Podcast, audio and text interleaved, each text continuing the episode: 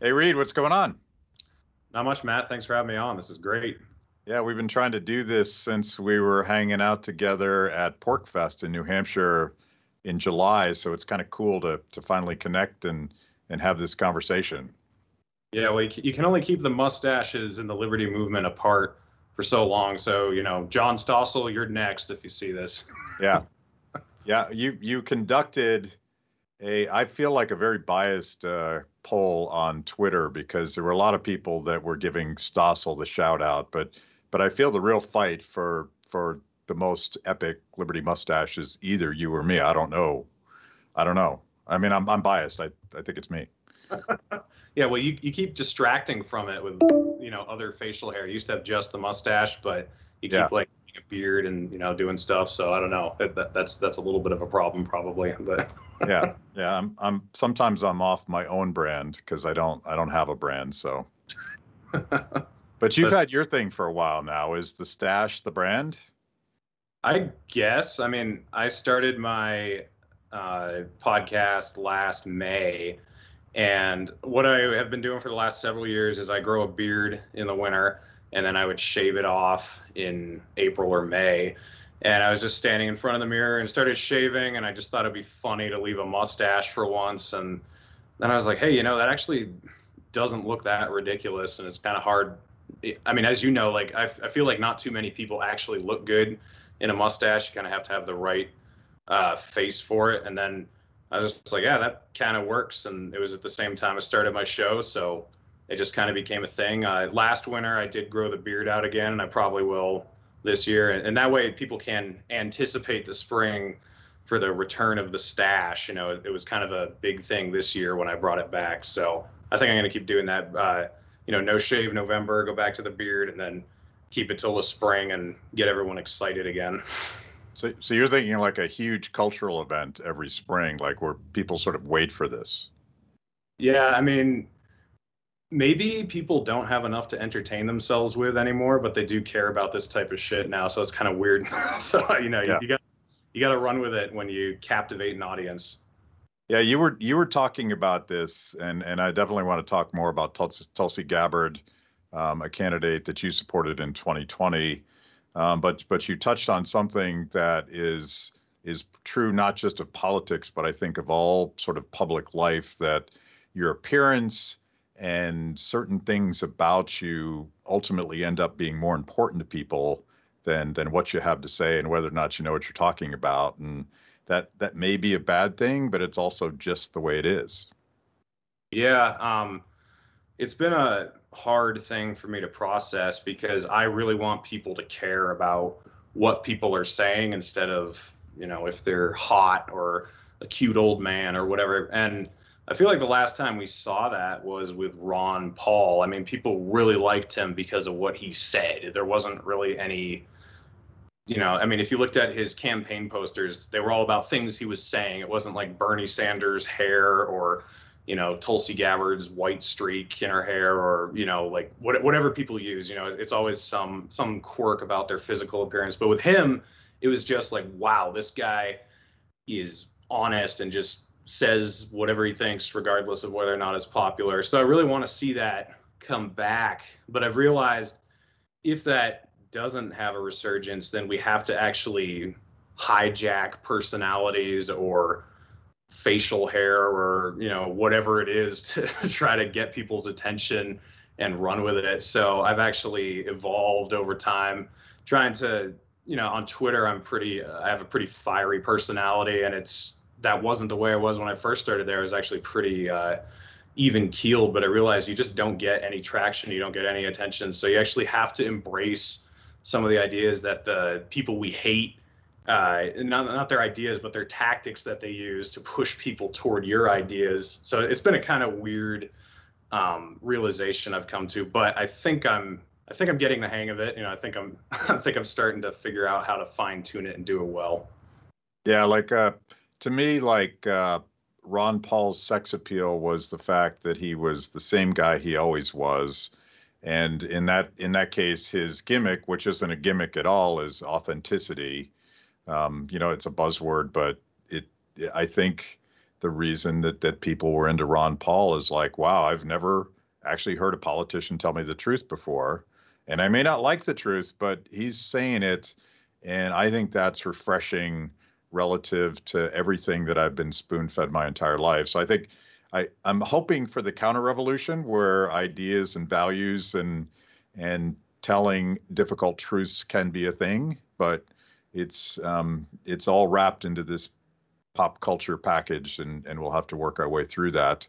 But I want to start like there's a bunch of stuff I want to talk to you about, and I definitely want you to sort of introduce yourself to the folks in my audience that that don't know you yet. But I was thinking, uh, I think it was yesterday. I read this old um, interview with one of my childhood heroes, a guy named Neil Peart. He was a drummer for a band called Rush and and when I when I was a kid, I sort of looked up to him, and I I took some some leads about how to live my live my life from him. And he was giving this interview in 1997 in an old libertarian magazine called Liberty. And he was, uh, you know, he started off uh, loving Ayn Rand, and he went through his objectivist phase. And and definitely in 1997, he's still a pretty hardcore libertarian but he was complaining about the movement. And he might have been talking more about objectivists than libertarians, but he was he said something that was sort of profound in its simplicity. It's like I get frustrated because all of these libertarians spend all of their time intellectualizing and telling other people how to live a good life, and I'm paraphrasing, instead of actually going out and developing a skill and learning a craft and working really hard and doing something and sort of living your values through what you do. And I was thinking that in the context of our conversation tonight because you have a day job, right? You actually do something. You you drive an 18 wheeler, is that right? Yeah, it's actually got more than 18 wheels because I'm a heavy haul truck driver. So uh, yeah, but I move uh, heavy equipment uh, around the western states. So how many wheels is that? Like uh, how how how high can we go on this thing? Uh, the actually I think it's 50 is the most wheels I've had at once, right? That's 11 axles. So no, 40 40 wheels. I've uh, I've run 40 wheels at once. Oh, wow. um, 236,000 pound gross weight. Yeah, moving. You know, just I mean the stuff we move out here is crazy. I'm from the East Coast, but out here um, they just throw it on and go. I mean, back east, there's you wouldn't fit under the bridges, you wouldn't fit around the corners, and uh, when I came out here, it was pretty intimidating, but you know, you just throw one piece at a time on and you go, and then you graduate to the next biggest thing and you go, and you just keep going until you're moving stuff that you're like, wow, I, you know, a year ago, there's no way this would have been possible. But um, yeah, it, it's crazy, man. and and sometimes you do your vodcast in the in the cab of your truck, right? Yeah. So um, I actually started the podcast in between jobs because I used to live in New Hampshire. And then I decided to quit. Um, I was doing power line work out there, and I, I, had a CDL to drive the bucket trucks around. And we did have one tractor trailer where we moved some heavy equipment, but I just wanted to get out on the open road and drive all the time. Uh, so I quit my job in December of 2019 and obviously didn't know that the COVID hysteria was on the way. And I was um, doing a bunch of different job interviews uh, in Western states, and then suddenly COVID hit in March, and everything fell through the floor. So I was actually uh, hiding out at my aunt and uncle's place in the mountains in Colorado. They were building a new house up there, and that's when I started my podcast because I was just kind of had a bunch of free time and was alone and uh, started doing it there. And then I got a job in Utah. And then once I had the job in Utah, I just started doing it out of the cab of the truck when I was on the road. And uh, the first time I did that, I realized, wow, this actually adds a different level of grit to the podcast, you know, instead of always doing it in a studio. And so then I started occasionally filming, like, hey, this is what I'm hauling today. I'd walk around the trailer, show everyone the bulldozer or excavator or whatever is on the back.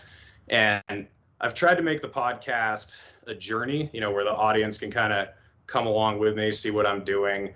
And um, it's like you said, you know, libertarians have not connected with the working class very well.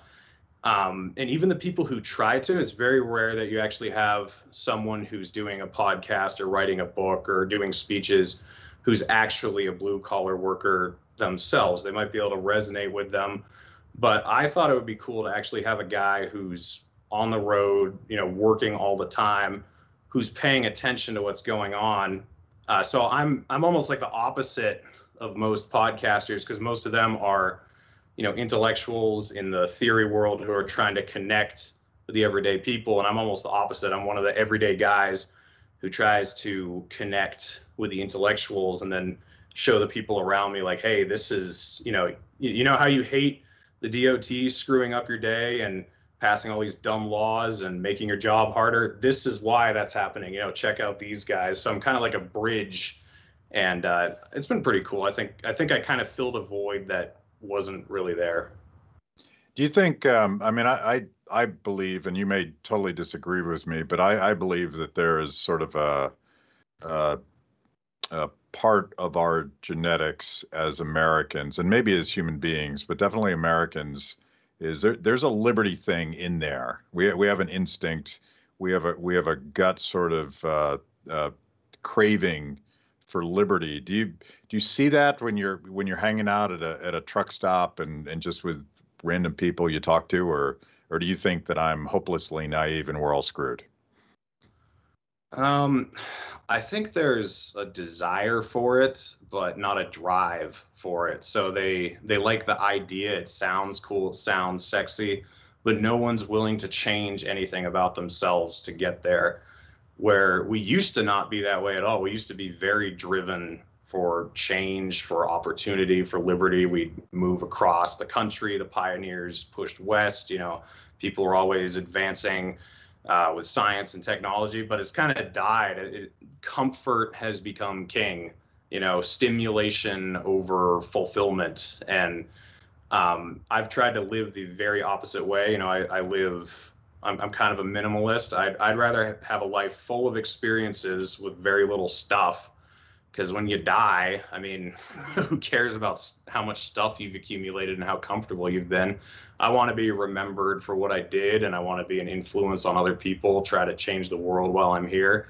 Um, and I do find that that's really not the, uh, you know, that's not the overwhelming consensus among people. I think they really uh, have kind of adopted a brave new world um, outlook on things. You know, it's all about what is going to make me happy in the moment, not, you know, not what's going to make me happy farther down the road, what's going to be uh, consequential uh, for the long term. It's it's all about am I stimulated right now? And I think that is probably the biggest threat to liberty because that's how they always take it from us. They always it's always instant gratification. Are you scared of this right now? Well, let us do this and we'll take that fear away. you know. So I think I think that's uh, apathy is one of the biggest enemies we have to beat. Yeah, like um, I would I would replace the word happiness with comfort, and I I feel like it it may be a, a, a battle between instant comfort. You know, do I feel safe? Am I satiated? Am I well fed? Do I have to work, or can I just sort of glide along through life? Versus like the pursuit of happiness and all that that grit that you're talking about, and and the discomfort that comes from trying to do something you don't know if you're going to be able to pull it off. It, you know, it's pretty satisfying. I, I got to believe that that gear, once you got it to where it needed to be for the first time, you're like, well, I was, was kind of scared shitless, but that was awesome. I did yeah. that. Yeah, I mean, oh, go ahead. Sorry. No, go ahead. Go ahead. Um, yeah, I mean, it comes from my upbringing. My parents were, uh, they were very hands off, and they were very uh, their their philosophy was when you go outside, just don't get killed and just come back before it's dark. And other than that, it was completely whatever you want to do. If you guys want to go hiking, if you want to go out in the woods where we can't even see you, if you want to you know play with fireworks, whatever. Like it was just it was just pretty wild. Uh, and then when I was a teenager, it was still that way. Like they would uh, let me drive a hundred miles away with a couple of my friends and do a 30 mile backpacking trip over the weekend and you know, this was I didn't even have a cell phone at the time, and you know, we could have gotten lost. We could have, you know, frozen to death. Like I, I, did hiking trips in the middle of the winter when it was 30 below zero, and they just let us do that type of stuff. And I feel like the, you know, where this is all killed is when people are being brought up because parents are so overbearing. They're so worried about safety. They're so worried about coddling their kids that when kids are becoming teenagers now, they're not thinking about what adventurous thing can I go do uh, because they've just been sheltered from that their entire lives. Because sometimes I would take people who were uh, teenagers hiking or you know would go jump in the pool at the waterfall where it's a 25 foot jump or something and everyone's just terrified. Like what are you doing? This is so insane.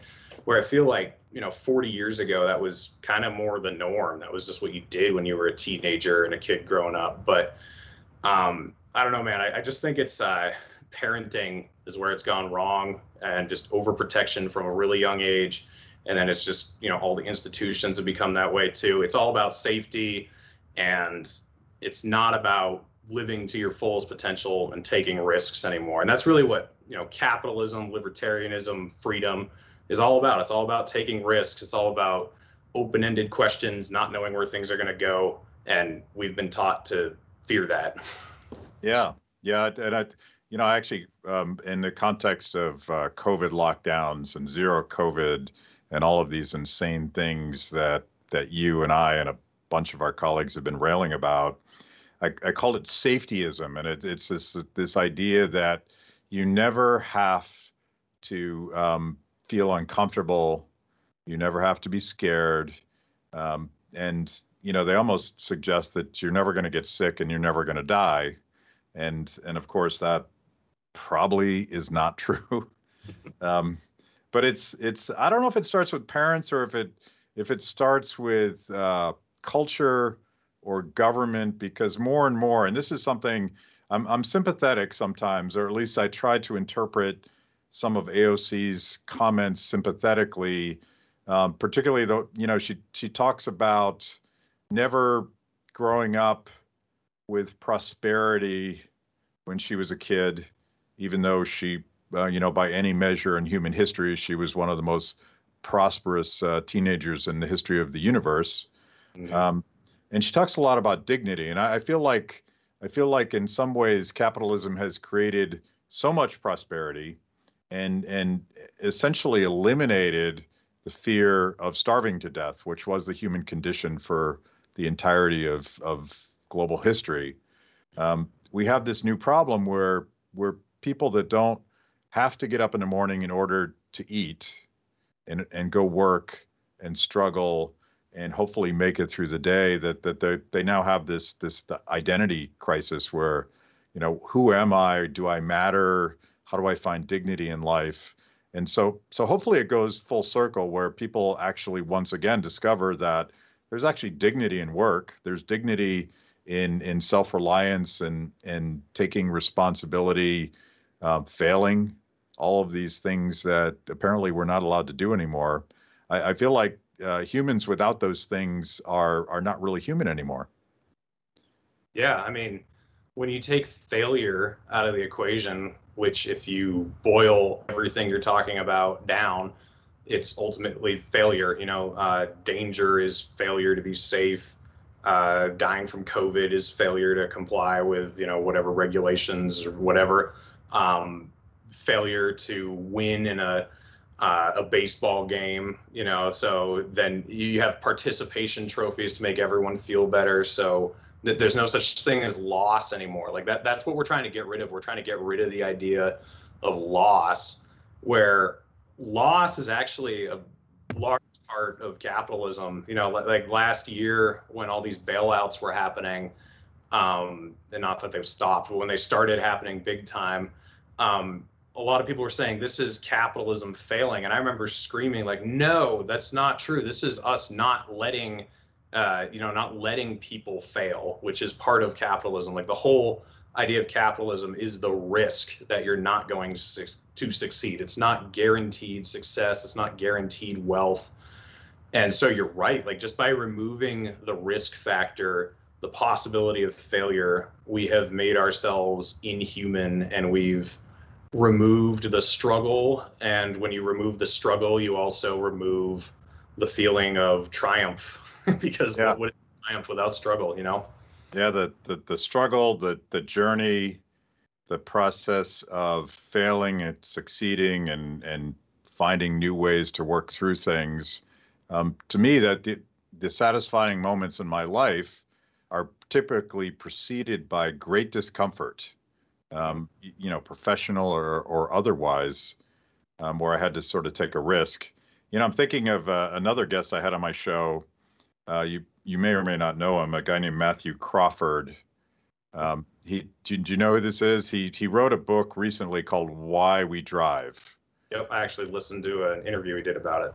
Yeah, yeah, like and and you can certainly relate to this, but his his whole point is that um, automation and and automatic cars. He's got a big bug about that. Um, but he, yeah, are are you are you with him on this one? Oh yeah, yeah, completely. Um, part of it is I learned to drive a truck on a 10-speed transmission, and that was just exhilarating to me because uh, I knew how to drive a five-speed manual car, but when you get in a truck, it's you know you're shifting every few seconds, and when you get to a hill and you have a heavy load, you got to downshift, and so it just connects you with the machine. Like you are an extension of the machine. It's not an upstairs downstairs relationship anymore. Like you are you are there, you're part of it. And then these automatic trucks started coming out like, you know, kind of mainstream like 10 years ago and it just removed that completely.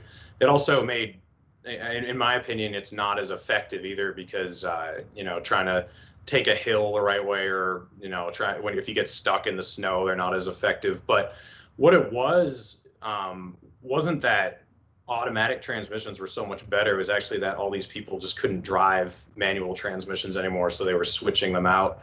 Uh, but luckily today, I still I drive an 18-speed manual transmission in the truck I'm in now. But I would honestly probably quit if they made me drive an automatic because it just it just removes you from the equation. You're just a supervisor. You're no longer in the trench anymore. You're no longer, you know, fighting the good fight anymore. And I'm I'm a bit of a romantic and I take this stuff a little bit too far, but um, I agree with him. Like once you've removed people from not just driving, but just any process in general, you know, like everything is delivered, all your food is fast food. Uh, you don't learn how to fix anything anymore. Have you read uh, Zen and the Art of Motorcycle Maintenance? Uh, yeah, yeah. That whole idea of like when you're actually working on your machine, it gives you a whole different relationship with it and everything. I mean, we've just been completely removed from how our world works. And, you know, I think we actually saw the consequences of that last year when everyone was hoarding everything and hiding in their houses because they didn't know how to do anything. Like, no one plants their own food anymore. No one knows how to uh, stay self sufficient for more than a couple days. And, I don't think it's a good trend. Um, so I, am I'm I'm 100% on board with Matthew Crawford with you know what he talks about, and uh, I, I, actually haven't read the book. I've just seen the interview he did, but um, yeah, I think the more and more removed we get from how our world works, uh, you know, the the less human we become, and the more out of control the world gets. Like the the more things progress without us actually being along for the ride, and you know it gets kind of scary. We're kind of on the precipice of that happening right now, I think.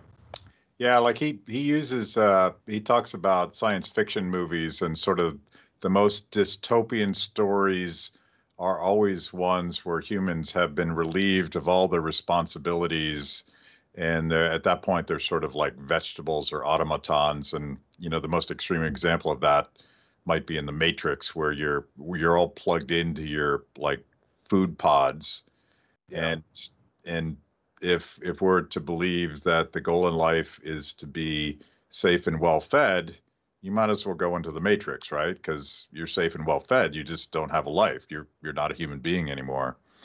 And and that's probably like that's one of the stories we probably need to tell to young people who are trying to figure out where they belong in this this sort of left right tribal thing that we're doing right now. And you know everybody's hungry to find something else. And and one of the reasons i want to talk to you is you you're one of the young people. How old are you? I don't even know. 27 i, I could be 20 to 45 that's what everyone thinks so. Yeah you're so you're kind of an old man at this point but we'll pretend that you're still young.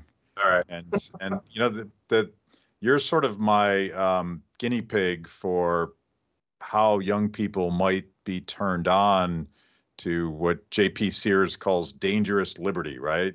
Mm-hmm. The the the danger of failing, the the thrill of succeeding and accomplishing and doing something.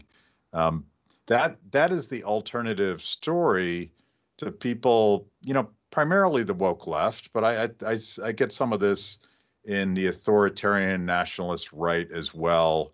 You know, this this promise that elect me and I will make you safe, I will take care of you, a chicken in every pot. You know, it's the same story told different ways, and and I, I wonder a little bit about about your journey to discovering liberty, and and somewhere along the way you ended up uh, working for Tulsi Gabbard's campaign, and now you're a big L libertarian. Tell us a little bit about that journey. Yeah, sure. So I feel like most people come to liberty intellectually through reading books, watching documentaries, listening to podcasters. It really wasn't that way for me. Um, I started working, not uh, well, yeah, I started working full time during the summers when I was 16. I was working 45 hours a week at a lumber yard. And then when the school year started, I'd work two hours after school every day and then all day Saturday. Um, and then, you know, just went right into the workforce out of high school, uh, working 50 hours a week. Uh, you know, moved out of the house when I was 18, uh, and you know, just was making six figures by the time I was 22, I think. So, um, I've always been in the in the workforce and in the real world, like seeing how things work. It, it, I didn't have this college phase that most people have, and you know, where most people become socialist at first, and then they slowly start discovering, oh, I don't think this. Like I, I, I was one of the only kids in my class who had to pay for the fuel, insurance, and maintenance and registration and everything on my own car. So I was a, I was a capitalist from pretty early on. Um, and Rand Paul in 2014 caught my attention when he was filibustering John Brennan's nomination for CIA director. So I started following him pretty closely. And um, I had been kind of a neocon Republican growing up, like a really hard right evangelical type of guy. And I started moving away from that once I got out of the house. Um, and then he started really pulling me into the political liberty movement. Um, so I was all I was 100% behind him in 2015, 2016, and then he, you know, didn't do well, um, and I wasn't into Trump or Hillary, obviously. So I did end up voting for Gary Johnson, but I just wasn't impressed with his campaign or the Libertarian Party as a whole. So I actually through you know 2017 2018 2019 i didn't even refer to myself as a libertarian i would tell people i was an independent just because i wasn't impressed with what the libertarian party or even like the libertarian movement stood for because the libertarian movement sort of embraced trump a little bit in 2016 and uh, then the other half of it just kind of fell apart and didn't do anything. So I, I, didn't really look at that as a banner that I wanted to pick up, even though I agreed with the sentiments of, uh, you know, like Rand Paul's run. Uh, but I sort of threw national politics in the trash until uh, Tulsi Gabbard started running in 2020, and I had no idea who she was. I'd never heard of her. I found out about her, I think, in like August or September of 2019 and um, you know she was the closest thing to me that was running for president. you know, she was against you know most of the uh, overseas involvement. She wanted to end the Patriot Act. She wanted to end the war on drugs. She wanted criminal justice reform. Uh, you know, she didn't like executive orders and the, the, fact that the executive branch was gaining so much power. Um, so I definitely disagreed with her on several issues, but she was running a pretty principled campaign on issues that I really cared about. And I never really thought she could win, but I thought, you know, she can really push the Overton window in the right direction on a few of these issues. And like you were saying earlier, it doesn't really matter what someone actually stands for as much as it does what people think they represent. And even though she had a bunch of views I disagreed with, like if you ask people what is Tulsi Gabbard, everyone would say, oh, she's the anti-war candidate. So you know her Medicare positions or gun control positions. Uh, first of all, wouldn't be things that she would have control over if she got elected. but it's also not what anyone thought about when they heard of her. They thought, oh, this is an anti establishment, anti DNC, anti war Democrat. So for me, that was enough to support her for president. And I lived in New Hampshire at the time, and she spent like 90% of her time there. So I actually got to meet her several times, talk to her quite a bit. Uh, I was pretty close with the campaign. And it just really uh, red pilled me to how evil the Democrat establishment is. I mean, they were so bad to her, and I knew they were liars, and I knew that they weren't on our side, but I didn't realize how friggin' evil they are. It just made my blood boil. Um, and you know, they just straight up removed her from debates that she qualified for. They had Mike Bloomberg and uh, I think it was Michael Bennet who was polling at like less than 1% in New Hampshire when she was polling at like almost 8% at one point. And then they wouldn't let her on the debate stage and they let them on. And there's just like all this crazy stuff that made me really realize how evil everyone who's running the show is. Uh, so then after she, uh, you know, dropped out and endorsed Biden, I was like, okay, I guess I'll give this stupid Libertarian Party thing another look. And that's when I started my podcast in May of 2020, and I was just kind of all on board. I was like, look, this, you know, this is a kind of a joke of a party, but it's all we got. We got to do something. So I interviewed a bunch of candidates who were running for office all around the country uh, in the Libertarian Party. Um, and you know just tried to draw attention to them and i just didn't get much traction until the beginning of this year uh, when i came across dave smith's sights and he really liked what I was doing. He liked that I was trying to focus on uh, you know big tent issues that bring people together and kind of put the petty stuff aside.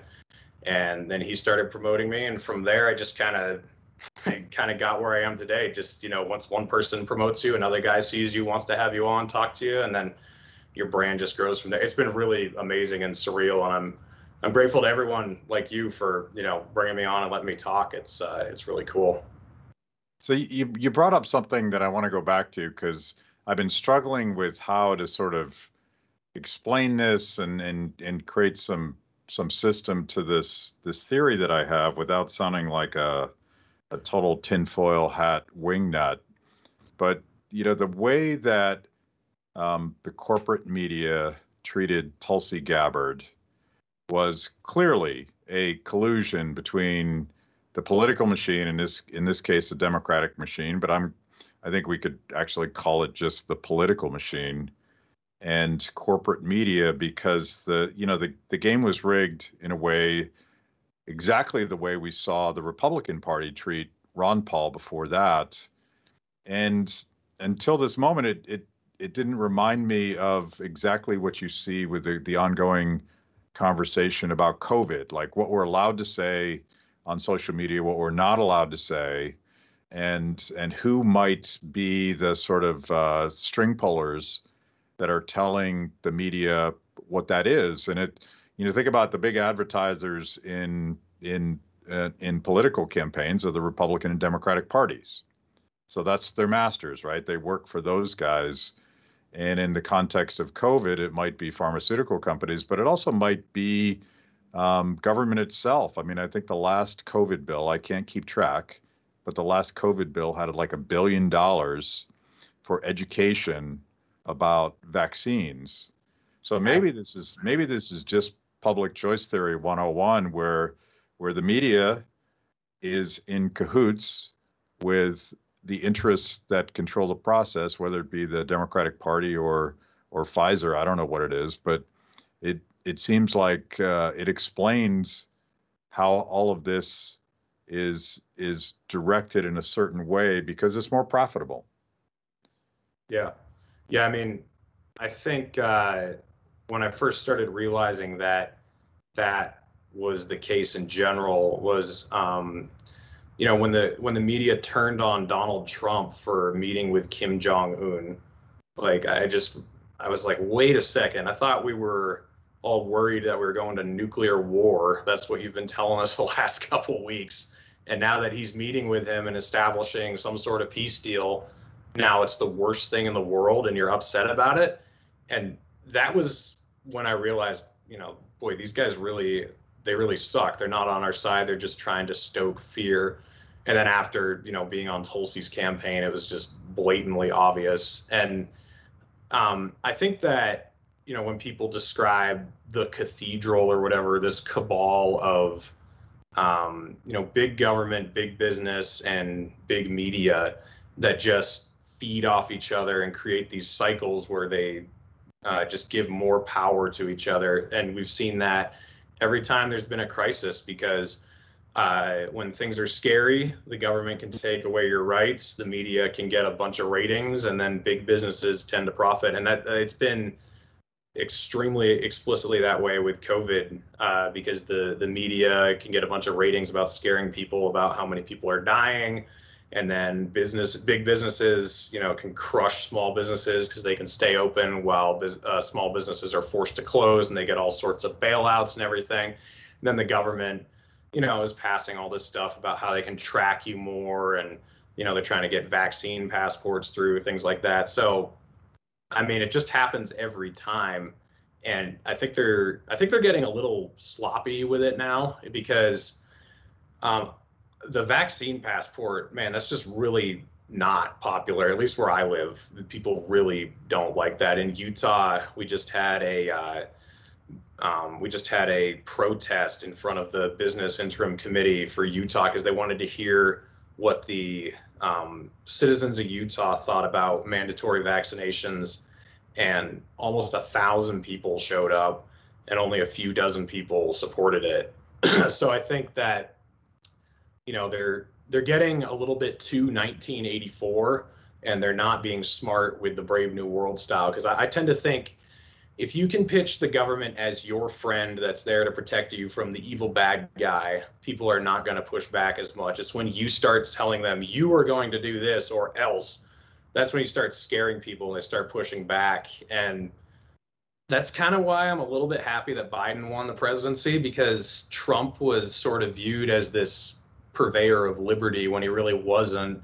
And the frog could you know slowly get boiled without jumping out of the pot. But the frogs are jumping out of the pots everywhere now because biden is kind of dumb and so is his administration and they're just you know they're just saying blatantly authoritarian stuff that is scaring people and I actually think that's good because people are pushing back and you're seeing governors start to defy federal mandates and you're starting to see states want to take their power back. And I don't know if this would have happened otherwise, you know. So I, am actually a little bit of a fan of the the craziness that's going on because normal people see that and they're like, no, I don't want this.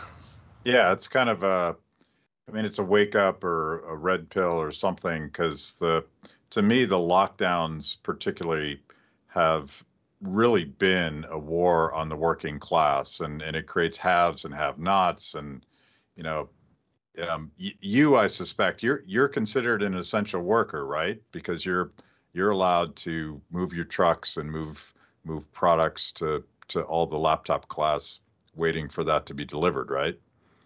Yes. Um, I mean, I don't move groceries or supplies or anything. It's all heavy equipment. But with the booming housing market and everyone moving out of the cities and all these subdivisions going up, we've been moving heavy equipment like crazy because they need it to build all these new houses and everything. So yeah, I've I haven't lost any business since I got the job. I've been working, you know, 60, 70 hours a week pretty much straight through the whole thing. But I always like the the logic of of lockdowns, you know, people have to stay at home to keep each other safe, except for the people that have to produce and deliver the things I need to live safely in my home while I work from my laptop. And it's it's such an elitist, anti-working class attitude. And now you have this this wave of of nurses and and other people working in the trenches that are either being fired, being intimidated to leave, or going to be fired. Um, to me, that's that's got to be sparking a counter revolution where people that didn't used to care about philosophy or values or politics, well, they, they always cared about values, but they they didn't think politics was in any way relevant to them. It it seems like a wake up call, and and it suggests to me a new coalition that libertarians, small L, big L, whatever, could could could uh, could step in and say, "Hey, we got this thing. It's called uh, freedom and the freedom to do what you want as long as you don't hurt people or take their stuff." It strikes me that in some ways, unfortunately, all of this chaos creates a moment, an opportunity for to to to turn people on to this new idea. Yeah, I mean, I think the least effective thing we could do right now is argue over privatizing traffic lights or getting rid of driver's licenses or even like, you know, I mean, I, I think immigration is an important issue, but to argue over like open borders, to argue over doing it right now, like, I mean, it's so far down the road, you know, like talk talk about things that are applicable to what's happening right now. What can we actually get done now? What how can we move the needle in the right direction? And talk about the things that people care about. Like people really care about medical freedom. They really care about having the right to make their own decisions about their own bodies. People really care about their business being allowed to be open. People really care about their money being taken from them and sent overseas to Pakistan and Israel and Saudi Arabia while we're stuck in our houses. You know, like all this stuff really matters to people. And so that's what we should talk about and show them that we have solutions for it.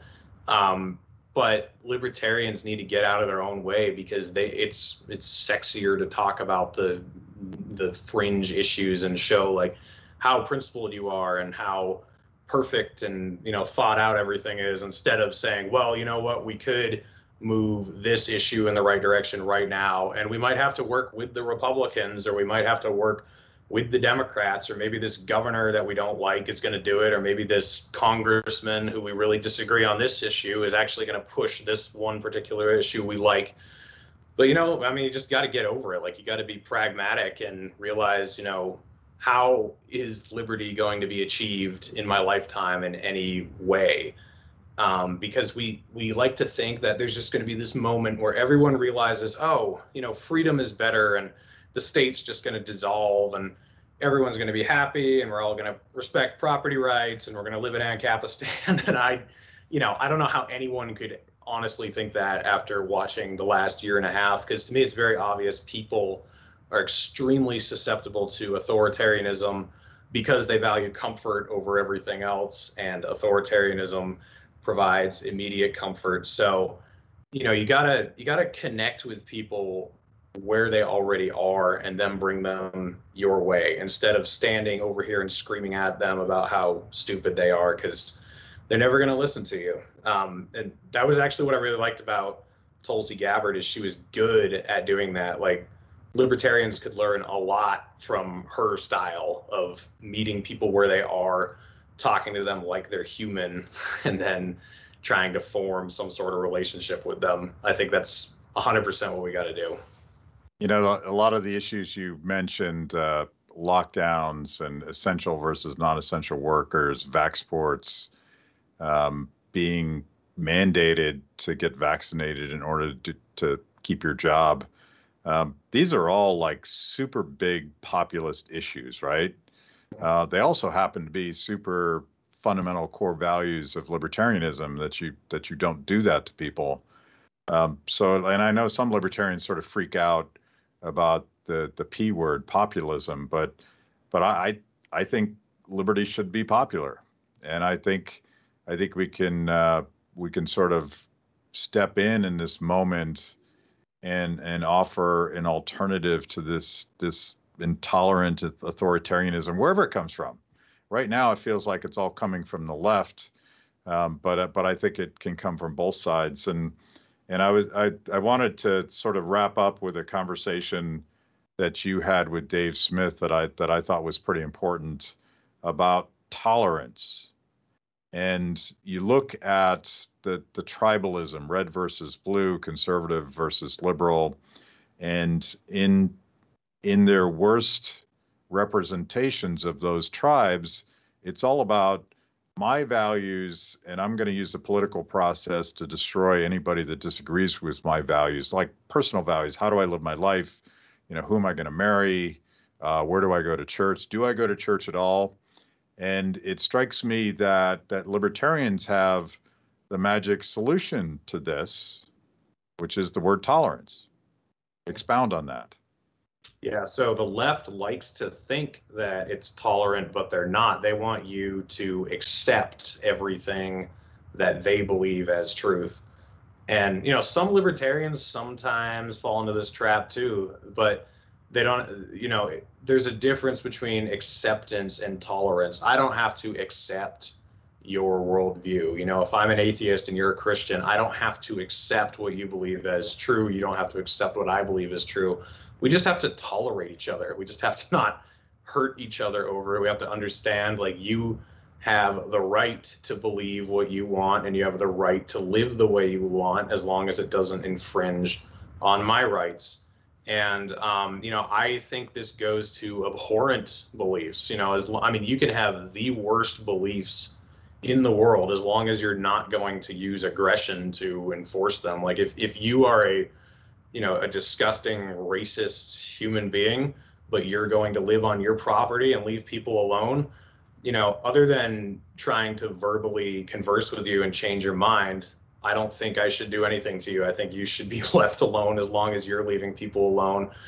Uh, so that you know there, there's just this thought policing going on. And it does come from both sides. You know we saw it like 20 years ago more heavily from the right. You know it was like the anti-satanic or anti-muslim and you know that whole movement. And nowadays it's more from the left. It's you know accepting people who are you know transgender whatever. And i'm just you know like we don't have to accept any of this stuff. Like you can have your beliefs as traditional as you want them or as progressive and new age as you want them, as long as you're just going to let people live the way they want if they're not hurting you.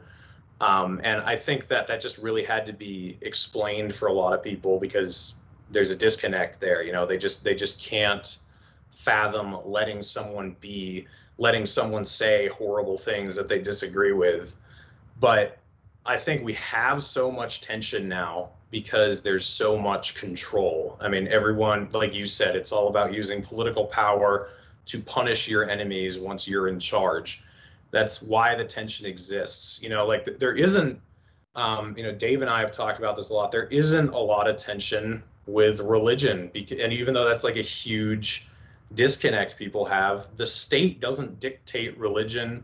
You know, there's no requirement that you have a certain religion, so you can believe someone is going to burn in hell for disagreeing with you, and then the other guy can believe that you're delusional.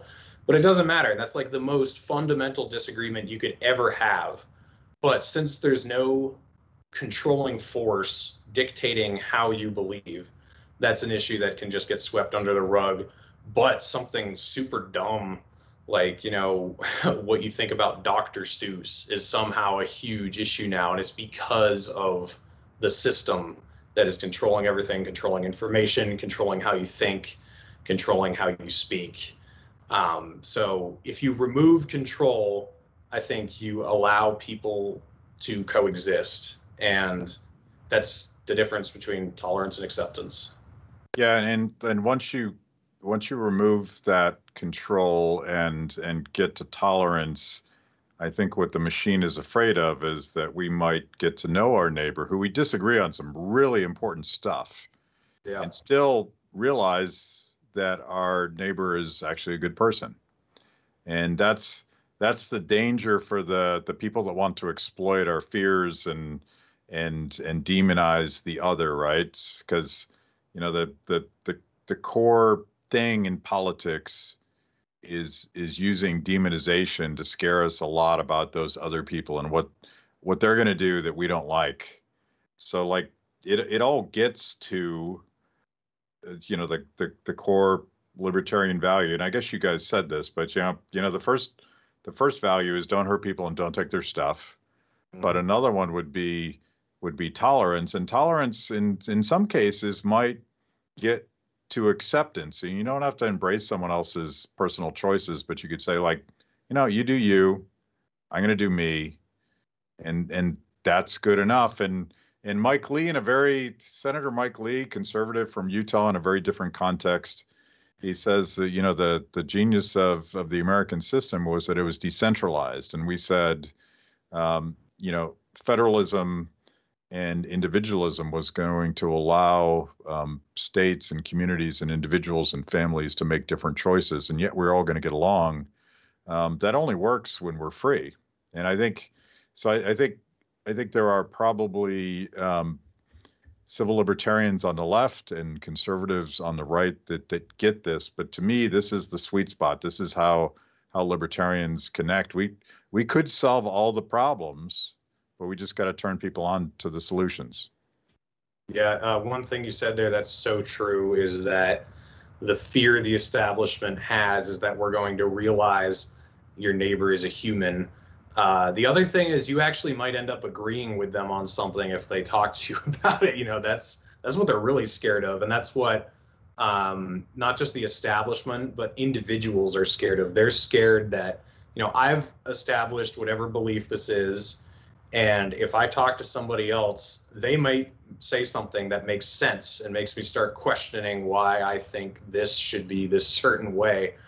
Um, and you know that that's uh, that's where we've really got to hit hard. We got to, you know, we've got to get people to want to know what is true instead of desiring instant comfort. You know, this all this all just really comes down to getting people away from caring about instant gratification and instant comfort because it just leads you uh, you know the road to hell is paved with instant comfort. I mean that that's how we got where we are now.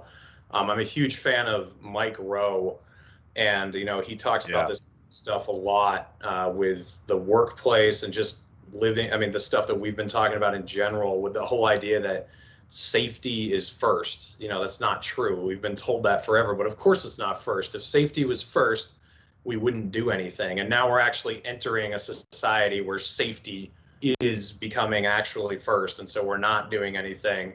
And that also applies to the intellectual world. Like safety first in an intellectual world is a very dangerous world because you're not allowed to say a lot of provocative things that might make people think you're supposed to shut it off and say what the status quo wants you to. So safety and instant gratification have got to go if we want to maintain liberty and freedom, and it's got to go in pretty much every corner of our world.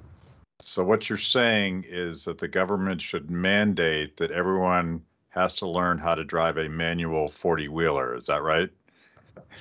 Ironically, that might actually give us a better world. You know, maybe a mandate could help us. That that might be one that I would support. That's that's not yeah. That's you, your career as a as a libertarian podcaster is destroyed at this moment. How do people find more of your stuff? How do they find your podcast and the other things you're doing? Yeah, if you want to follow me on Twitter, I'm at Reed Coverdale, and I'm getting throttled there pretty heavily now. I've got like no interaction compared to what I had a few weeks ago, but follow me there. Uh, and then I'm on YouTube as the Naturalist Capitalist and Odysee.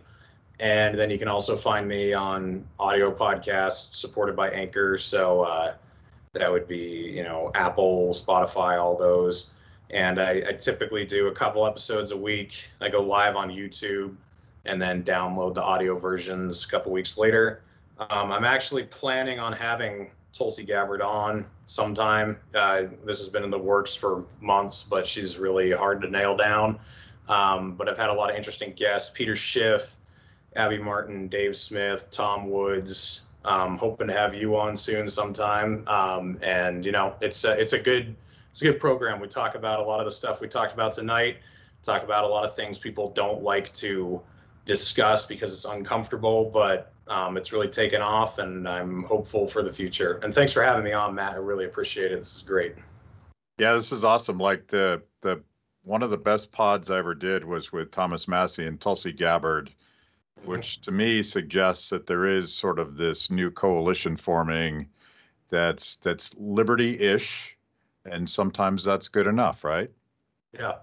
Yeah it's uh it's better than where we're at. Yeah. Throwing away the ideal to actually attain something real. Yeah. Yeah, yeah this was cool. Thank you so much. All right that was amazing. Where can I get more content just like that? It's a great question. You're clearly a discerning consumer of the best content. Make sure to like the video, subscribe, and click the bell. And if you're consuming podcasts, go to Apple, Stitcher, anywhere you get them. I'm in. Kibbe on Liberty, honest conversations with interesting people.